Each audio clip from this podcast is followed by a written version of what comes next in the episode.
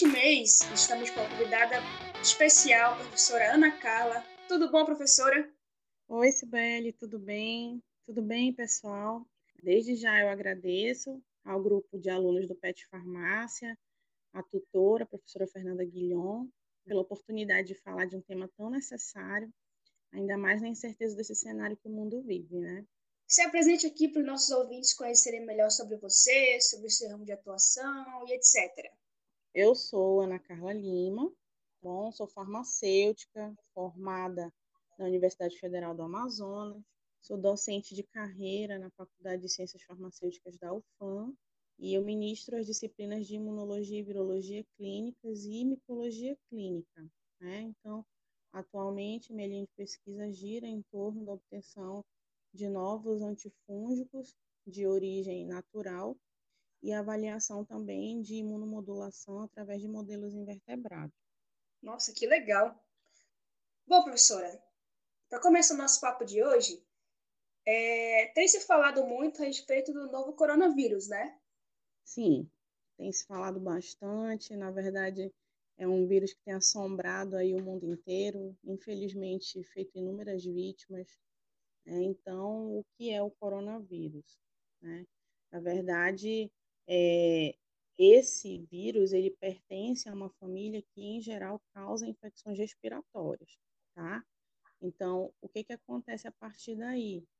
Esse novo agente do coronavírus, que foi isolado lá no final do ano passado, na China, como todo mundo já sabe, que é conhecido hoje como SARS-CoV-2, ele provoca a doença que nós conhecemos como Covid-19. Mas, na verdade, esses primeiros coronavírus, eles foram identificados pela primeira vez lá no final dos anos 30. Só que somente na década de 60 foi que esse vírus realmente foi descrito como coronavírus em decorrência do perfil que ele apresentava na microscopia, que tinha aí um aspecto de coroa. Né? Então, na verdade, a maioria das pessoas se infecta com os coronavírus comuns ao longo da vida, sendo que as crianças elas são mais propensas a esse tipo de infecção, né? esse tipo mais comum. Mas os coronavírus comuns, como eu estou falando, como eu estou denominando aqui, eles têm duas subfamílias, a alfa e beta coronavírus, e ambos com duas linhagens já bem descritas na literatura, tá bom? E uma das coisas que comentou bastante é a elaboração de uma vacina para essa doença, né? Explica aqui para os nossos ouvintes o que seria uma vacina e qual a sua importância. Então, essa pergunta ela é essencial aqui no nosso podcast. Então, eu começo dizendo para você que as vacinas são uma das maiores conquistas da saúde pública. Realmente é uma frase forte, mas muito necessária. Então, o que são essas vacinas? Elas são substâncias constituídas por agentes patogênicos, né, agentes agressores, que podem ser tanto vírus ou bactérias, vivos ou mortos, tá certo? E que estimulam, então, a partir daí, o nosso sistema imune a produzir anticorpos. Tá legal? E o que são esses anticorpos, professora? Esses anticorpos nada mais são do que proteínas que atuam na defesa do nosso organismo contra esses agentes patogênicos. Então, realmente, as vacinas, elas são hoje em dia a nossa principal forma de prevenção para inúmeras doenças, para contra inúmeros patógenos que circulam na comunidade. Então, vale muito a pena dizer que essas vacinas elas não protegem apenas o indivíduo que foi imunizado, Sibeli, mas toda a família, né, toda a comunidade em geral. Pois quando aquele indivíduo não adoece, ele não se torna vetor de transmissão para aquelas demais pessoas, entendeu? Então, ou seja, quanto maior a quantidade de pessoas imunizadas, menor a chance de uma doença se desenvolver naquela comunidade, naquela população, e é isso que se espera de uma vacina. E como é que elas são feitas? A gente ouve muito falar sobre vacina ideal, vacina ideal, mas existem algumas características dessa vacina ideal? Existem diferentes tipos de vacinas. E, obviamente, por elas serem diferentes, existem processos que também são divergentes para passar essas vacinas do laboratório ao uso em seres humanos. Então, elas são estudadas em ensaios clínicos chamados profiláticos e, como se trata de um ensaio clínico, tem lá as suas fases. Mas o mais importante a ser dito no momento é que em todas as fases é avaliada a segurança daquela vacina, né? Daquele imunobiológico. Então, o primeiro momento é a obtenção das porções antigênicas do microorganismo. E o que seriam essas porções antigênicas, professora? Então, são pequenas regiões, tá? Que vão causar uma resposta do nosso organismo se em contato. E são estas porções que as nossas células de defesa reconhecem, entendeu? Então, depois da obtenção do antígeno de interesse, vem uma segunda etapa, que é qual? A de isolamento e purificação desse antígeno. E é nessa fase que os microrganismos são mortos ou atenuados. Então, esses atenuados são aqueles que estão vivos, ok? Porém, enfraquecidos. E na última etapa, nós temos a adição do adjuvante. Então, o adjuvante, ele nada mais é do que uma substância que aumenta a capacidade de resposta imune frente àquele antígeno. E é ele quem chama, se assim eu posso falar, as nossas células de defesa. Então, o adjuvante chama as células de defesa do organismo para onde o antígeno está, né? Para que então seja executada a estimulação da produção desses anticorpos. Agora, continuando a sua pergunta e respondendo sobre a questão da vacina ideal, outro fator que tem que ser levado em consideração diz respeito à questão da estabilidade dessa vacina.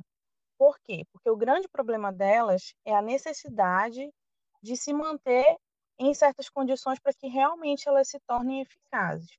Então, vou dar um exemplo, tá? Então, um exemplo mais visual é no caso daquelas vacinas atenuadas, aquelas vacinas vivas, digamos, tá?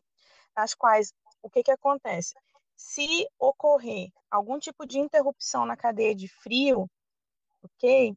O que que acontece? Aquela, aquele aumento de temperatura pode literalmente matar o microorganismo que está incorporado nela, né? E uma vez essa vacina administrada, ela não vai ser capaz de gerar uma resposta imune adequada no organismo da pessoa vacinada, entendeu? Outro detalhe mega importante é em relação ao custo. É muito bom que esse imunobiológico projetado ele tenha um custo mais baixo, porque geralmente as vacinas estão girando aí em média de 300 a 400 reais, né? Uma aplicação. Então, realmente é muito dispendioso, é muito caro. As pessoas não têm acesso a esse serviço, né, de forma imediata, de forma pronta. Então, quanto menor for esse custo, melhor, obviamente, para o acesso, então, dessa forma preventiva, tá? Então, geralmente, esse custo se torna um pouco mais elevado porque acontece no fabrico dessas vacinas o enriquecimento com adjuvantes, por exemplo. Então, esses adjuvantes, como eu falei, eles aumentam a capacidade de resposta imune, né? Então, geralmente, por conta dessa adição desses adjuvantes, nós temos um custo que aumenta consideravelmente, apesar de oferecer uma melhor proteção.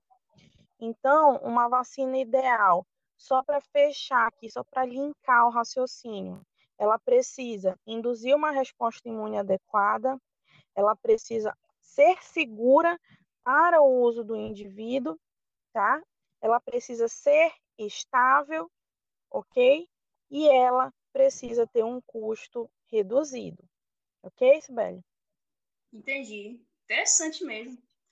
Recentemente, professora, saiu uma notícia que pesquisadores da USP estão trabalhando em uma vacina contra o coronavírus com base em nanotecnologia. Eu queria que a senhora explicasse para os nossos ouvintes como é que funcionam essas nanovacinas. Ah, legal, essa pergunta super atual. Então vamos lá. Então, antes de tudo, nós vamos entender o que são essas nanovacinas, tá? Então, para começar, esse é um novo tipo de vacina que pode ser inoculada em doses muito pequenas, ok? E produzida a custos reduzidos, que é uma daquelas vantagens que eu falei agora há pouco, tá certo? Então, terá respostas muito mais contundentes dos nossos anticorpos no combate às doenças, ok? Diferente dos estudos vacinais que utilizam apenas a proteína do vírus, tá certo? Então vamos lá, vamos entender como que elas funcionam. Então, antes de entender exatamente como elas funcionam, vamos historiar aqui como que funciona uma vacina normal, uma vacina comum, uma não nanovacina, tá? Então, geralmente, o desenvolvimento dessas vacinas utiliza apenas aquelas partes mais imunogênicas, né? Então, aquelas partes apenas que estimulam o sistema imune. Então, algumas proteínas virais, algumas proteínas bacterianas, por serem opções mais seguras do que usar o vírus inteiro, do que usar a bactéria inteira ou grande parte dela, tá certo? Porém, o que, que acontece de forma desvantajosa? Essas proteínas, às vezes, não induzem uma resposta imune tão forte no nosso organismo, o que, de certa forma, não protegeria a população. Agora, qual é a proposta da nanovacina? A proposta é que essas proteínas elas estejam montadas em uma estrutura que se parece com o vírus, falando exatamente agora do, do coronavírus, uma estrutura que se pareça com o coronavírus, que mimetiza o coronavírus, que é o caso então dessa nanopartícula. Então essa nanopartícula mimetiza o vírus, tá certo? E a partir daí, então, ela pode ser introduzida no organismo do, do indivíduo, tá? O que pode gerar, a partir de então, uma resposta mais forte daquele organismo vacinado, tá certo? Então, essa é a proposta do grupo da USP. Ela é uma técnica de imunização muito promissora, uma vez que essas nanopartículas carregam realmente o princípio ativo da vacina diretamente para as células-alvo, para as células específicas do sistema imune. Né? Então, evitando que qualquer tipo de composto vacinal se dissolva em outros tecidos, por exemplo. Tá? Então, vamos ficar na torcida, vamos pensar positivo, realmente, que eles avancem e que eles tenham bons resultados aí a custos reduzidos para a população. É verdade, vamos torcer mesmo. E, professora, falando um pouquinho sobre epidemiologia, qual o efeito é. da introdução de uma vacina quando se tem um surto da doença, como a gente está passando agora por essa pandemia? Então, olha só, é, nós podemos começar pensando que a introdução de uma vacina em tempos de epidemia e pandemia, na verdade, funciona como um respiro para a população. É um alívio, né? O mundo inteiro está ansiando pela primeira vacina contra o coronavírus, né, que é o momento que nós estamos vivendo aí, infelizmente. Né? Então, o que se espera é uma população imunizada. No caso dessa pandemia, a população mundial imunizada a todos que tiverem acesso. Só que, infelizmente, isso não vai acontecer imediatamente. Né? E eu não falo por causa da, da projeção da vacina que ainda não aconteceu com sucesso.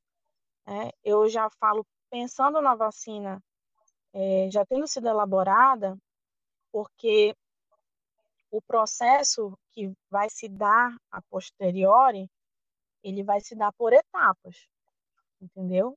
Então, possivelmente haverá as prioridades. E quem são essas prioridades? Os idosos e os portadores de doenças crônicas. Né? Talvez eles acabem incluindo as gestantes, as lactantes, talvez as crianças, mesmo com o perfil epidemiológico dela não, delas não estão envolvidos aí no, no processo infeccioso, tá certo? Mas o efeito principal, o efeito epidemiológico principal, realmente é erradicar qualquer tipo de doença que assole a população, tá? Então, pensando também agora no, no coronavírus, é, o que se espera é que realmente as pessoas possam retomar as suas atividades, a sua rotina, aquilo que foi deixado para trás. Então, no caso do Brasil, aqui, fevereiro e março de 2020, né, que a gente possa retomar, então, a logística da, das nossas vidas, né? Óbvio que a economia seja restaurada e, claro, que a doença ela seja controlada ou mesmo erradicada, que eu acho bem difícil pensar em erradicação agora no momento, né? Mas pelo menos um controle que se tenha tá? Então, lembrando novamente que mesmo que essa vacina seja liberada, ela ainda estará sob avaliação, tá? E aí quando eu falo, ah, professora, mas poxa, então quer dizer que ela ela não é segura, se, se eu fizer uso eu vou adoecer. Bom, não é isso. Essa avaliação, ela faz parte do nível 4 de observação do tipo de ensaio clínico profilático de onde vem essa vacina.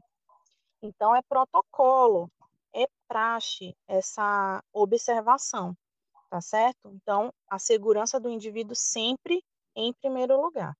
Tá certo, é, realmente é verdade. É, professora, muita gente é, pensa que, ah, eu tomei vacina e já estou imunizado.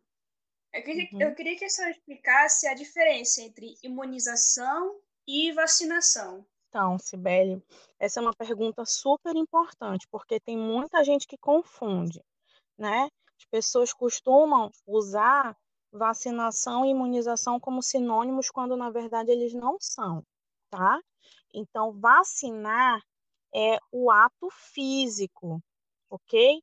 Então, a criança tomou a gotinha, é, levou a injeção, o adulto levou a injeção. Então, isso é vacinar. A vacinação não necessariamente confere uma imunização. A imunização, ela advém da produção, então, desses anticorpos contra determinados agentes após o processo vacinal, tá? Então, como eu falei, vamos lembrar, ele pode ter se vacinado, mas não necessariamente estar imunizado. Entendi. Realmente é muito importante ter essa diferença em mente, né? Sim, total. É, professora, é, antes dessa pandemia começar, existiam muitas pessoas que acreditavam que as vacinas eram ineficientes e se recusavam a se vacinar ou vacinar seus filhos. Eu queria saber qual é a sua opinião sobre esse comportamento. É, a senhora acha que tem alguma coisa a ver com os efeitos adversos? Olha, Sibeli, que pergunta, hein? Olha só, infelizmente, nada no mundo, nada na nossa vida vai ser perfeito. Né? Todo mundo sabe disso, isso é uma realidade, tá? Mas realmente há essas pessoas que não acreditam no potencial vacinal tá? É por fatores. Vamos pensar aqui, talvez por não entenderem muito bem, ou mesmo por não aceitarem alguns desses efeitos adversos, como você falou, tá certo? Ou ainda, pasme, né? Por acreditar em teorias de conspiração mundial, que as vacinas estão aí para adoecer a população, exterminar a população, enfim, né? Então, na verdade, são N situações que fazem com que, com que as pessoas não acreditem e não queiram vacinar os seus. É, a vacina contra o influenza é um exemplo bem clássico sobre isso, né? Ah, não vou fazer, não vou tomar a vacina porque eu vou ficar gripado. Não, na verdade, aquilo ali é só uma ligeira reação a algum componente da fórmula vacinal, né? e que gerou uma, uma essa reação de hipersensibilidade. A pessoa realmente pode ficar com uma coriza, né? ela pode ter os espirros, enfim, alguns, alguns leves efeitos, tá? Mas acabaram tendenciando, né? Que, ah, tomou a vacina contra a influenza, ficou doente, quando na verdade é só uma ligeira reação. Então, acaba que, que sendo basicamente isso mesmo, a falta de conhecimento sobre determinado é, tema, tá? Por não entender muito bem, mas a gente está aqui, o nosso papel como formador de opinião é justamente esse esclarecimento, por isso que esse podcast sobre vacina é muito importante, tá legal?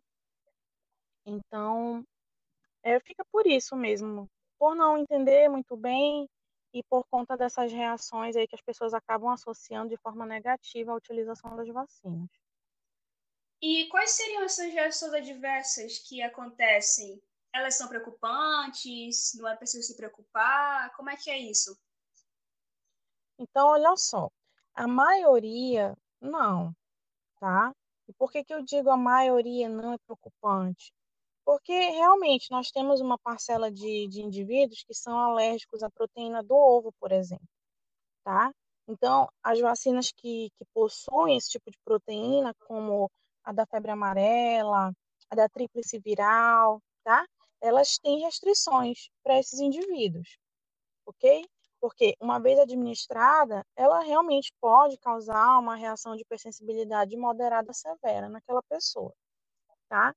Então, como essas duas vacinas que eu citei, que eu exemplifiquei agora, elas são administradas na infância, o que, que acontece? Os próprios pediatras, eles já orientam os pais a introduzirem ovos à dieta das crianças um pouquinho antes, né?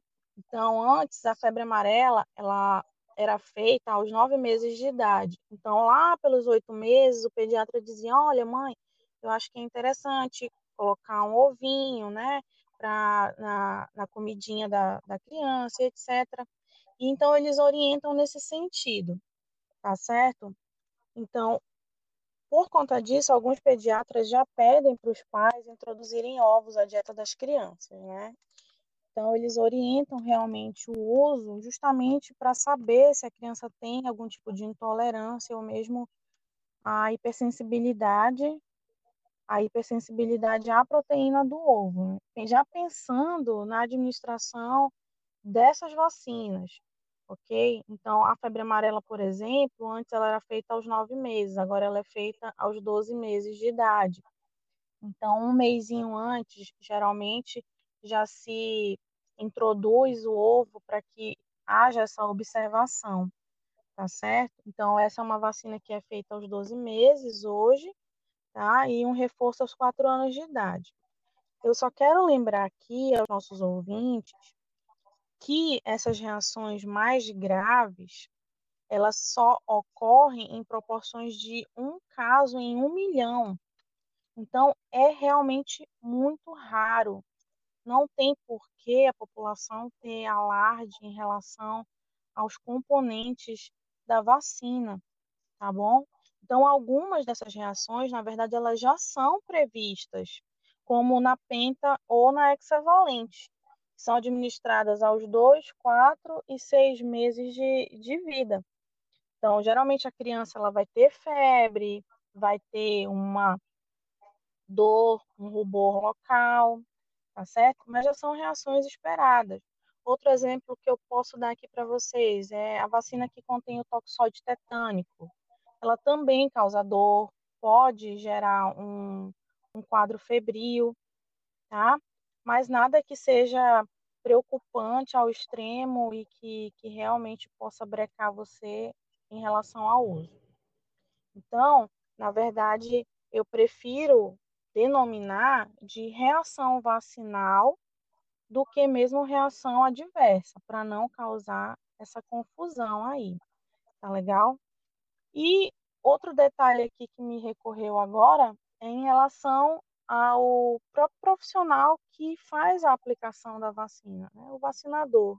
Se de repente, mesmo a gente sabe que é um indivíduo treinado, obviamente, mas acontece às vezes alguns, alguns problemas em relação à posição, segurar a criança, enfim, né? Falando basicamente das crianças porque são mais relutantes em relação ao ato físico da vacina.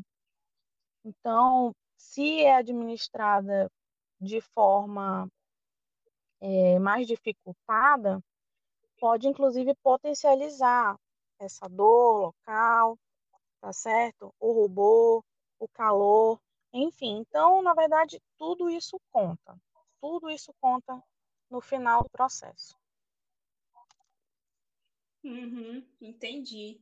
E, professora, existe alguma contraindicação para o uso das vacinas?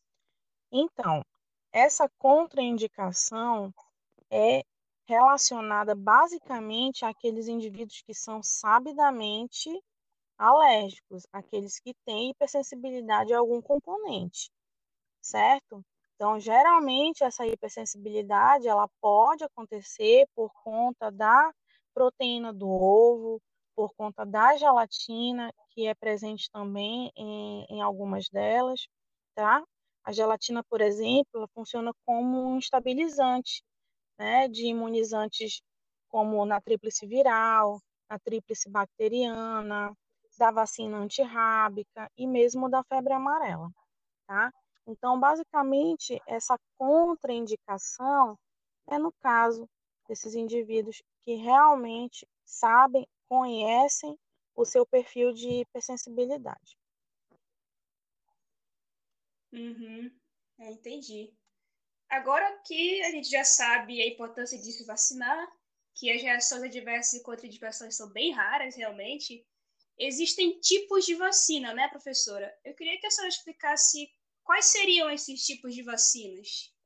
Sim, tem os tipos de vacina, tá? Então, essa pergunta, ela também é o coração do nosso podcast agora tá? Então vamos lá. Nós temos primariamente as vacinas vivas, tá? Que são chamadas de atenuadas, e elas possuem ou vírus ou bactérias que são capazes de se desenvolver de forma extremamente lenta no organismo do vacinado, tá? E nós temos também as vacinas chamadas inativadas. Então, nós temos as vacinas vivas, atenuadas e as vacinas inativadas. As atenuadas, elas são conseguidas após esses vírus ou bactérias passarem por múltiplos cultivos em células de diferentes vertebrados, tá? Então, o que que acontece? Dessa forma, eles vão perder o poder infectante, porque eles vão precisar se modular à medida que eles entrarem em contato com uma célula diferente. Essas células têm receptores diferentes, então eles vão sofrer algumas mutações aí, tá? Então, ele vai perder também a capacidade de se multiplicar no organismo por conta dessas mutações que ele sofre para se adaptar aos diferentes organismos aí vertebrados que eu falei, ok? Mas eles mantêm a imunogenicidade, tá certo? Então, esse tipo de vacina não pode ser administrada de forma nenhuma em indivíduo que tenha imunocomprometimento marcado, sabido, ok? Por quê? Nesse organismo que é imunocomprometido, nós podemos ter a reversão dessa atenuação. Então, geralmente, quem são é, essas pessoas? São pessoas que fizeram transplante, tá certo? E precisam fazer uso de imunossupressor. São pessoas que fazem corticoterapia realmente crônica, aí, tá certo? Pessoas já em estado de AIDS mesmo, então são indivíduos imunocomprometidos, tá certo? Esse tipo de vacina não é interessante para eles, na verdade, é... não deve ser feita, tá? E vamos entender agora e saber quem são essas vacinas atenuadas, porque essa informação também nos é muito valiosa. Então, nós temos aqui a BCG, que é a única representante bacteriana tá certo? Então, a BCG é administrada ao nascer, lá no bracinho direito do bebezinho, ok? Como representantes virais, nós temos as vacinas contra a febre amarela, a tríplice viral, a tetraviral, a varicela e a VOP. A VOP é a vacina oral contra a poliomielite, tá certo? Bom, então, essas são as vacinas atenuadas. Já as vacinas inativadas, elas vão sofrer essa ação de inativação através de calor, através de agentes químicos, de radiação, ou mesmo através de uma tecnologia que nós chamamos de DNA recombinante. Então, a única vacina representante dessa tecnologia de DNA recombinante é aquela contra a hepatite B, tá? Então, esse tipo de vacina inativada, ele vai induzir no nosso organismo uma resposta imune menos acentuada, ok? Elas não vão provocar doença subclínica, nenhum tipo de efeito vacinal, pós-vacinal, tá? Não corre o risco de haver replicação viral no organismo, desenvolvimento bacteriano, ok? Nada disso. Então, esse tipo de vacina é ideal para o nosso público de indivíduos que são imunocomprometidos, tá? Só lembrando aqui que os indivíduos que são rígidos, eles fazem tranquilamente tanto as inativadas, rígidos que são os imunocompetentes, né, que não tem nenhum problema imunológico. Então, eles podem fazer uso de ambos, tá? Só fazendo um parêntese aqui. Então, como exemplo de vacina inativada, é, nós temos as bacterianas, tá? Onde eu posso citar aqui a, a, as vacinas DT, DTP, DTPA, as meningocócicas, ok? As pneumocócicas. E já de origem viral, nós temos influenza, HPV, hepatite A, hepatite B e a VIP, que é a vacina injetável contra a poliomielite. Tá certo? Certo. Nossa, muito interessante. E, professora, a gente pode aplicar mais de uma vacina na mesma pessoa no mesmo dia? Por que eu lhe pergunto isso? Porque já aconteceu comigo da minha, das minhas vacinas né, estarem atrasadas. Aí eu peguei no mesmo dia uhum. é, duas vacinas do lado direito e duas vacinas do braço do lado esquerdo. Então, meu braço ficou dolorido, nossa, teve um monte de coisa. Então, é por isso que eu lhe pergunto, né? Porque acho que tem muita gente aí que passa pela mesma situação. Ah, Sibeli, com certeza, né? É, esse, esse seu relato, ele não é exclusivo, tá? Por que ele não é exclusivo? Isso é uma prática muito comum. Então, se for observado no cartão vacinal que tem algum tipo de atraso, elas vão fazer, tá certo? Então, essa pergunta, ela é bem clássica, tá? Então, ela é pontual, ok? Na prática comum, isso ocorre sempre. Então, vamos ver aí. Nós temos o seu caso, que tomou quatro vacinas. Olha o caso dos bebês de dois meses de idade. Eles fazem um, uma vacina contra rotavírus, uma vacina que é oral, tá certo? E fazem três injetáveis, isso tudo no mesmo dia, tá? Então, de um lado eles vão tomar lá, injetar a pentavalente, que é aquela vacina temida por todas as mães, tá certo? E do outro lado, a, a pneumocócica e a VIP. Quando eu falo que ela é temida é porque ela dá uma, um certo desconfortozinho para o bebê depois, né? Um, um quadrozinho febril, dorzinha no local, não pode tocar muito, tem que fazer realmente aquela compressinha fria para melhorar a, a, o conforto da criança tá? Mas não tem aquela preocupação de efeito cruzado, tá? O nosso sistema imunológico, ele é altamente eficiente, ele reconhece aqueles antígenos, obviamente, e ele vai produzir os anticorpos específicos para cada um, tá? Então, não vai ter é, nenhum tipo de desorganização no nosso sistema imunológico. Agora, só uma coisa que eu chamo a atenção aqui para o momento é que tem que se levar em consideração é, não extrapolar a quantidade de imunobiológico que o músculo suporta, entendeu? E não necessariamente a quantidade de vacinas. Então, o nosso músculo ele tem é, quantidades adequadas de suporte, tá certo? E essa quantidade é que não pode ser extrapolada, mas a preocupação em relação à, à quantidade de vacinas, ela é justamente dependente dessa quantidade que o músculo vai, vai suportar aí, tá? Mas a priori, como são doses pequenas, pode sim ser feito duas, três, quatro, como foi feito em você, sem problema nenhum. Ah, que bom. Vamos bom, lá. professora, para fechar nossa conversa aqui, uma última pergunta que a gente gostaria de fazer. Nós sabemos que os organismos são diferentes, né? Então, o que muda quando se vacina uma criança, um adulto e um idoso? Essa sua pergunta, ela tem um grau de importância muito elevado, tá? Uma vez que a criança ela tem uma capacidade de imunomodulação melhor que a de um adulto, melhor que a de um idoso, tá?